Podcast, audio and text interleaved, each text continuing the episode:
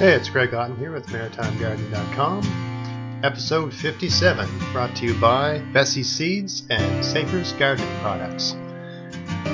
Hey everyone, uh, if you hadn't noticed, I have a new sponsor. I'm going to talk more about that probably next episode. Uh, got a couple more details to work out, but uh, it's going to be Safer's. Uh, I only contacted two companies to be my sponsors this year, and those are the two companies that are my sponsors. So that's great. They're paying for this whole thing, and you get to listen for free uh, Safer's gardening product line of products I used in my garden last year, um, and uh, I think we're going to have a coupon code just like with uh, Veseys, where you can get uh, some kind of discount on the product line, and you can order everything online and so on and so forth. So anyway, we'll talk more about that next episode.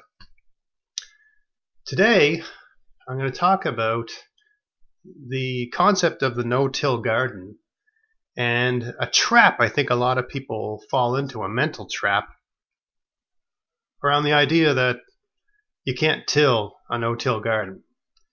And what I'm really speaking to specifically is the first year, a new gardener.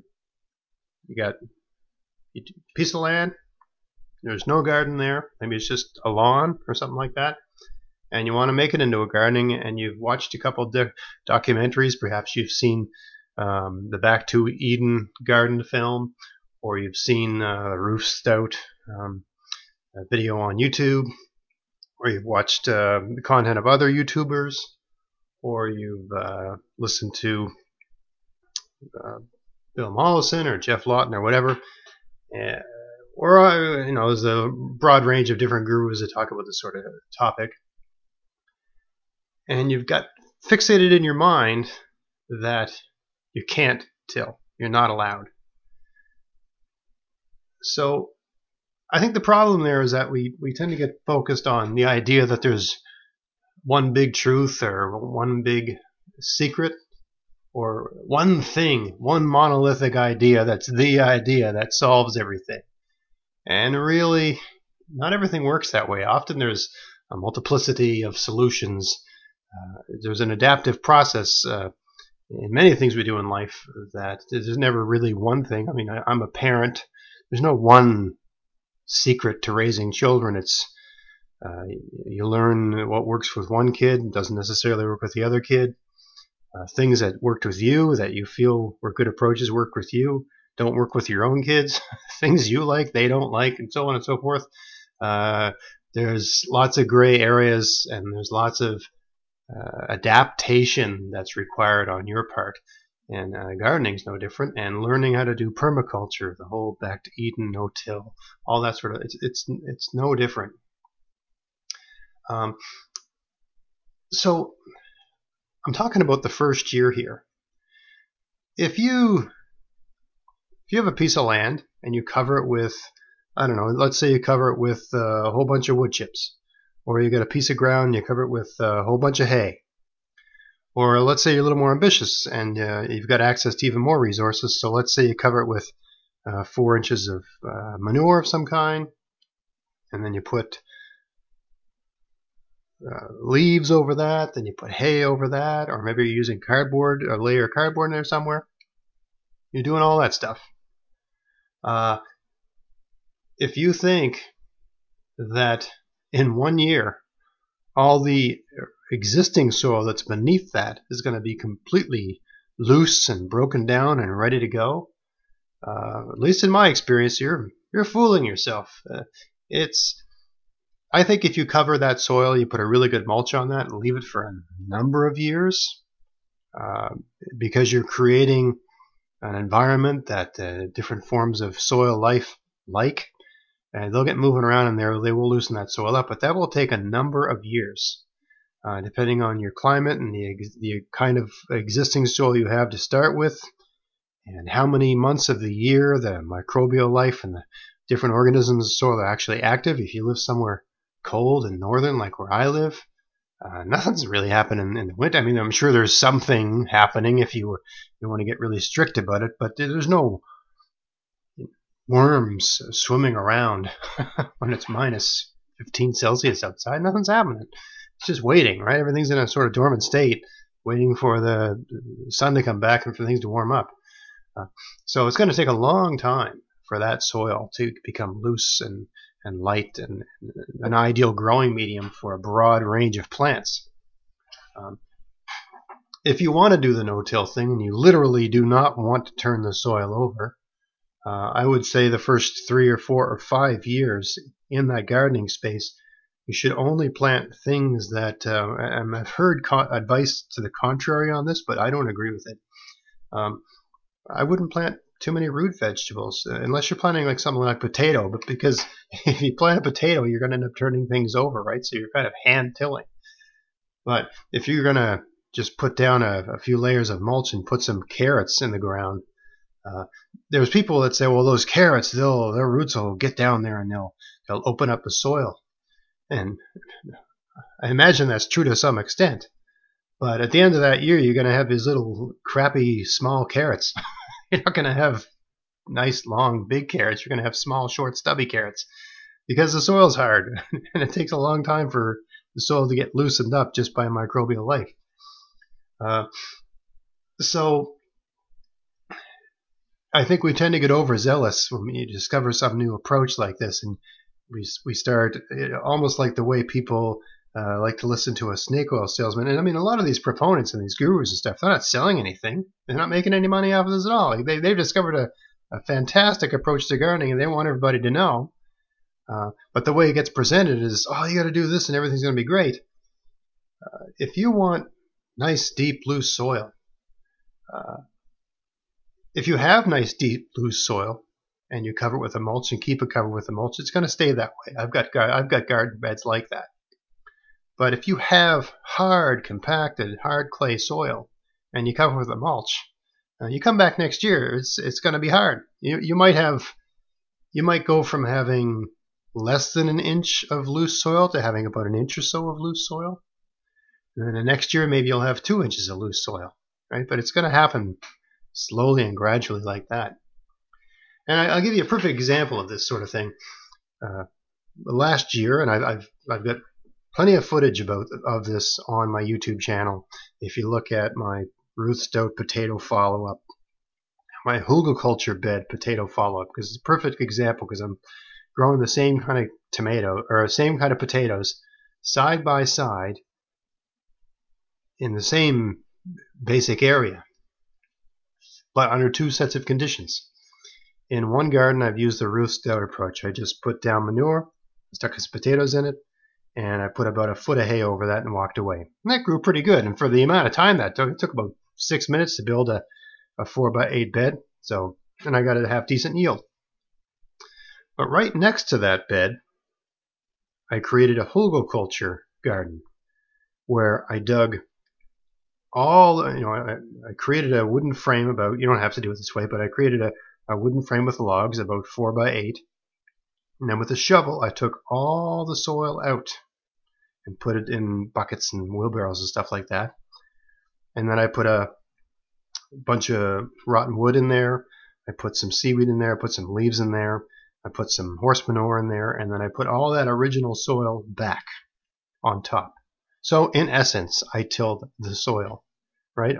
All the initial soil that was had been in the same place for decades or eons or whatever. I really don't know the history of the soil here, but you know, it was pretty hard and had rocks and giant rocks in it and all kinds of different trees and you know all kinds of different things. Right? It was like doing an archaeological dig. So that soil had been like that and compacted and hard and clay for a long, long, long time and I just took it all out with a shovel and put it all back in. So in essence, it was tilled, right? It was moved around. The potatoes that came out of that garden were just fantastic, right? If you look at the video, each one of them is the size of a softball. It's the same kind of potatoes I'm growing in the adjacent Stout garden. They're consistently large. They just look amazing. The, the plants were fantastic. And both gardens didn't require any watering or any maintenance or anything like that. But the results of the two different gardens were night and day. And it's because I would say that the soil that the uh, the hugelkultur bed it was just looser, right? I had loosened it all up and worked stuff into it and so on. Uh, now, at the end of, the, but that's all I'm going to do. Sure, that was year one, right? I went from no garden to a garden. I loosened all that soil up. I don't have to loosen it again, right? That soil is going to be perpetually covered in a mulch for the rest of my time here in this location, and it's going to remain loose for that time because as long as you keep the soil covered, you keep a, a good mulch on your soil, it will continue to be loose. That's just the way this sort of thing works. You're keeping all the organisms in the soil happy. They're going to keep moving around and doing their thing in there, and they're going to keep your soil loose for you. Also, by not tilling uh, all the different plants that you grew in there, you're leaving the roots of those plants in there, and the roots will rot and break down. And so, where those roots were, you think of a root imagine you've got a, a, root, all the fingers of roots going down into the soil, and then that plant dies. What do you think happens to the those roots? Those roots become vertical tunnels down into your soil. Right? The roots are going to rot. Something, you know, different microbes and stuff like that are just going to eat that rotting plant material. And where the root was now becomes a hole. And different things will use that to travel, and some of it will fall and some of it won't. But that root becomes like a uh, like those things that uh, I don't know what the hell they're called. Those aeration machines that they use for lawns. Those things that take the plugs out. The root becomes that sort of thing because the root turns into nothing and leaves uh, all these little micro holes and caverns and caves and stuff like that. If you if you can think about it like that in your soil. So what did I do with that garden where I had the potatoes? So when the, I, you know, I harvested the potatoes out of it, and in the fall, uh, in one of them anyway, I put uh, garlic in that garden. I planted a garlic every eight inches in the entire garden, and covered it with uh, about a foot high of uh, spoiled hay, and walked away. Uh, actually, no, that one I might have put seaweed on top of it. And the adjacent hugelkultur bed, I did the same thing. Uh, I, I, didn't plant any garlic in it, but I put about that one I put hay on. So the adjacent uh, hugelkultur bed where I had potatoes, I took all the potatoes out. I didn't have to dig too much because they just came out because the soil was so nice and loose. And I just covered the whole thing with about a foot high of spoiled hay and just left it to take care of itself over the course of the winter. Um, when if things ever thaw out this spring, uh, we got about I think we're about a week away from spring. Um, I'll be planting something in there, uh, you know, quite soon. I, haven't decided what I'm going to plant there yet. I, I, did a garden plan, but I can't recall off the top of my head what I said I'd plant there. Uh, but that garden's just ready to have stuff planted in. I'm not going to till that. I'm not going to do anything to it this year. I'm either going to put seeds in there, or if I've got some sort of transplant, I'll just plug them in. That's all you got to do. So that's the point I wanted to get across today. It's okay. Maybe there's going to be people that disagree with me. Oh, you're ruining the soil and the life in the soil. Look, the soil is going to adapt. The soil is going to bounce back. If you turn it over once, it's, you're not you're not turning it into a lifeless desert by turning it over once. Um, what you're doing is you're jump starting, right? You're kick starting the process, right? Instead of waiting eight years for the organisms uh, in the soil to loosen it up, you're just getting it done quickly with a little bit of elbow grease and some back work. Uh, so for me, you know, because we only live so long, right? Uh, if you've got the energy, you, you, know, a couple kids down the street that uh, don't mind uh, doing a little bit of work for 20 bucks or whatever, I would say uh, my advice, and I'm you know, if you need permission, right? so I, am not. I'm I'm freed up in a lot of ways because I'm not a famous permaculture guru. I can just say whatever whatever on earth I want about this sort of thing, and I'm speaking from experience. Uh, in year one, and I've done both because I watched all the same documentaries that you watched and got excited. It's like, oh, all I got to do is put down a mulch and I can plant anything. It's going to grow amazingly. And maybe that works somewhere. Maybe that works in Australia, someplace really hot. Um, but uh, I wasn't too impressed with the results I got when I did that sort of thing. Much more impressed with garden beds where I loosened everything up and I got really good results year one. And then subsequent years, there's no tilling, there's no turning over, there's no nothing like that. Um, I just put seeds down or, or plug in tr- uh, transplants or plants I moved from another location. Uh, that approach seems to be the one that works best, is most expedient, and I've had success with it. You don't have to worry about destroying your soil by turning it over once. It's not that's, you're not destroying anything, right? All you're doing is speeding something up.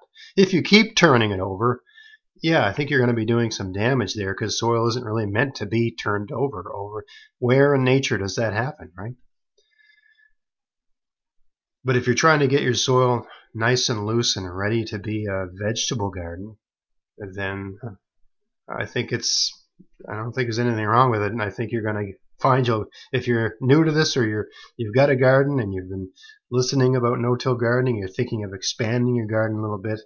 Um, yeah, I wouldn't hang back and just you know, if, if you've got the energy, if you've got the time, you know, if you want to try the no-till approach um, and don't turn anything over, go ahead. I did it last year. I was happy with my results. I just, you know, as a as a gardener, I was happier with the results I got when I when I loosen the soil a bit. And uh, and unless there's some disease in my soil, I, I can predict I'm going to have fantastic garlic out of that garden this year. Nice big garlic, because anything that's growing in the ground like that, it wants nice loose soil and even plants that grow above the ground. Uh, they like they like nice loose soil so that their roots can get down and you know branch out, put the soft root, uh, fine root hairs everywhere, and so they the more extensive your root system is, the more able the plant is to find what it needs to be healthy. You have a bigger plant, you have a healthier plant, you have a more pest resistant plant, you have a plant you don't have to water as much, you're going to get a better yield. Everything's going to taste better because the plant's going to have all the nutrients it needs. Not because you're adding to the soil, but because your soil is healthy. There's all kinds of organisms living in there, eating decaying plant matter and creating basically insect uh, poop, right? Insect manure. That's the best manure in the world because it's evenly distributed all throughout your soil. Think about it. When you're puts a you know a couple inches of, of manure on a garden and then you fork it all in and you turn it all over. What are you doing? You're distributing nutrients throughout your soil, right? And it works. But if you've got nice loose soil that's full of microorganisms and you've got a layer of mulch on top, there's different organisms at different levels of the soil doing different things. All of those organisms are feeding on something, and if something goes in the front, something comes out the back. And all of that stuff is being distributed throughout your soil by those organisms without any work from you, right? All you're doing is adding a mulch on top every year, which is the easiest thing you could possibly do. Um, when you look at the range of tasks in a garden, it's easier than weeding. It's easier easier than perpetual watering. You do it once, and the garden takes care of itself, fertilizes itself. Everything takes care of itself. So that's what I would recommend. You're breaking new ground, go ahead and break it. Get in there, turn it over, loosen up. Uh, if you want to use something, I've also found that um, this is a kind of a neat, neat observation. If you do have access to, I'm always talking about horse manure because it's the cheapest manure you can get, uh, you can often get it for free. Uh, people always talk about how weedy horse manure is. It's full of weeds, which is true. It is full of weeds. And if you put it on top of your garden, unless you've got some sort of paper or cardboard over it, you're going to get weeds. But I would say the vast majority of the kinds of things that grow in fields, different grasses, clovers, and things like that, the seeds of those plants have to be near the surface to germinate. Okay? They need a certain amount of warmth, they need a certain uh, they need a certain amount of heat to germinate. So they have to be near the surface where the heat is, right? The deeper you go in the soil, it gets colder and colder and colder. A lot of seeds need a certain temperature, right? Like a summer temperature. Maybe some of them need 5 degrees Celsius, some of them need 10, some of them need 15. So if you're turning your soil over, if you're using an approach like that hugelkultur thing, uh, it actually can work. Here's a really simple way to do it. You, wherever your garden's going to go, you remove all that soil and just put it in buckets or put it on top of a tarp or something like that. And then you've got a hole. Fill that hole with about four or five inches of horse manure and then put all that soil back on top. So let's say you've got six inches of topsoil. You put that on top, so it's six inches deep. I have observed that the weed seeds that are in the horse manure cannot get through that much soil. They're just not. You think about all the things that live in a field. Their fields don't have in nature naturally six inches of soil just appearing on top of everything, right? That just doesn't happen. Uh, if you put six inches of soil on top of the soil on a field, there's already an established root system. Certain plants will be able to find their way through that. But I'm talking about seeds, right? The kinds of seeds that are on the tops of the plants where they flowered. The seeds that fall, or the seeds that are attached to the hay in a field, and those are all the seeds that are in the horse, and those are all the seeds that come out of the horse, right? Or the cow, or the sheep, or the whatever you, we're talking about here, right? Those are field seeds. If those seeds are six inches deep underground, they're not going to germinate. Or even if they do germinate, they're not the kind of seed that can punch through that much soil. They just can't do it. They might grow a tiny bit and they exhaust the energy that's in the seed and they can't find their way through. So what are you left with? Right? You've got this beautiful, loose, loamy soil, which is the soil you dug up. Underneath that soil is two or three or four seasons worth of food and nutrients for all the worms and everything. You're going to get a, a, a, huge boost in the life in the soil because of all of that food matter you placed underneath the soil. And you're going to be mulching that, perpetually adding mulches, never leaving that soil bare. So, in that sense, you're adding another food source for the life in the soil on top. So, going forward, that's going to be a seriously productive garden. And that's a way to use horse manure without having to weed that charges up your soil. That doesn't cost anything if you can source it for free in a lot of places. Uh, they might, you know, it's it's it'll cost money if if you they have to deliver it to you, or if, if you go there and the farmer's got to get in his tractor and use use his tractor to load it in a truck or something like that. Um, but if uh, some places will just let you show up with a car and a couple buckets, and if, as long as you got your own shovel, they don't care. Just take whatever you can get, right? Um, there's places like that. I, I, I can find there's probably three places within 30 minutes of where I live that will allow you to do that that I can think of off the top of my head. So, um, and those are just places I found on uh, Kijiji. I don't know where you know, your listener where you are in the world, but uh, we've got this thing called Kijiji. Just go online and people that have stuff they want to sell or whatever they uh, advertise it on there. And, and, a lot of times on Kijiji, I think another version of that's Craigslist. I think um, they'll just say horse manure free, come take it because they, they, get so much they got to get rid of it, right? Um, a lot of these uh, stables, they've got a place where it goes, and that place where the horse manure goes is only so large, and it starts getting filled up, and they got to get rid of the stuff. Uh, so, uh, just another little uh, tip or trick, because uh, we're getting into that sort of that time of year. I, I, recommend doing all this sort of work in the fall, because in the spring you can just do the fun stuff. But if you haven't, and lots of people don't, uh, and even I, even I, uh, the Maritime Gardener, uh, there's a couple things I didn't get to last fall, and on top of that, as always, I'd like to expand my garden a little bit this year. I've got some ideas, and I'm going to be doing that very thing that simple approach. It's it's hugelkultur like, except you're not putting wood underneath; you're just putting manure underneath. But it's so quick and it's so fast. Um, you might even call it a, a poor man's hugelkultur. Uh, anyway, I'll do some videos on that, uh, assuming I can find the time to set those gardens up. But I got a space in my yard where I want to do this. I prefer do like a trellised garden where I'm going to grow uh, potatoes, I think. So stay tuned for that. Anyway, that's today's topic. It's okay to till in year one. It's not a big deal. The soil will come back and you're going to jumpstart the whole process. You're going to get uh, quicker results, but don't till it after that. Right? Tilling isn't, you know, over the long run, tilling is not good for your soil. It's not meant to be turned over like that. All the living things in the soil uh, don't like being tossed up and exposed to the air, and a lot of the nitrogen gets lost from the soil. And uh, over the long run, it's not a good practice. But certainly in year one, if you've got hard compacted soil, you're gonna it's gonna be loosened up a lot quicker if you just turn it over.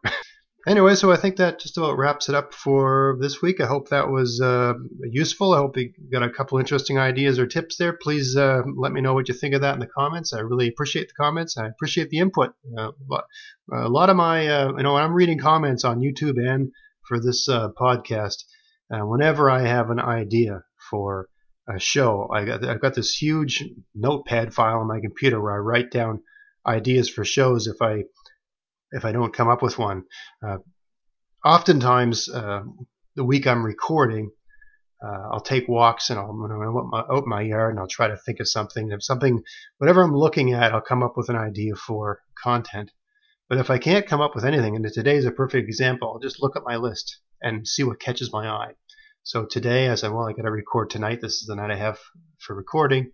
And I saw this thing saying, uh, it's uh, I think what I wrote down was it's okay to run. It's okay to till in stage one. I think is what I wrote down, but I think year one is a better term. year one is stage one, and uh, that was that came from a question that someone asked me. You know, is it ever okay to till? Like, is it wrong to till? Uh, all these people are saying you shouldn't do it. Like, oh, hell yeah! You know, year one, go for it turn it over, loosen it up, right? You're just speeding things up, um, but then stop. All right, I think that's all I got to say. So thanks for listening, everybody, and until next time, get out there, get at it, have fun in your garden.